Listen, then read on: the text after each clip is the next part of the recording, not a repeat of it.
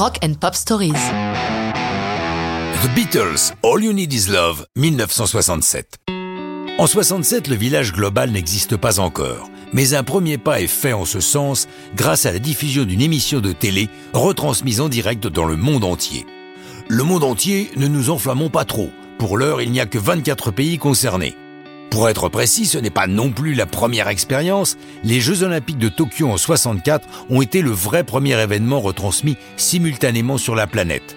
Mais là, il s'agit d'un programme spécial, logiquement baptisé Our World. Et pour un programme mondial, quoi de mieux que des musiciens de réputation planétaire?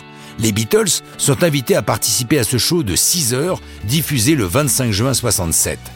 Les Fab Four, au sommet de leur créativité, ont publié le 1er juin l'album qui bluffe le monde entier, Sgt. Pepper's Lonely Hearts Club Band.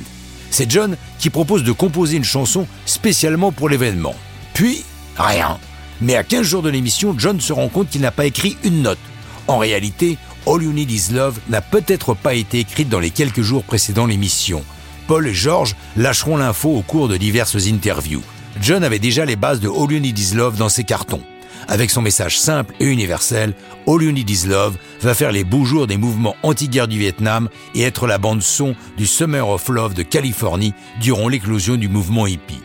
Lennon était fasciné par les slogans et leur effet sur les masses. Comme il le déclarait, je suis un artiste révolutionnaire, mon art est dédié au changement, à l'évolution de la société.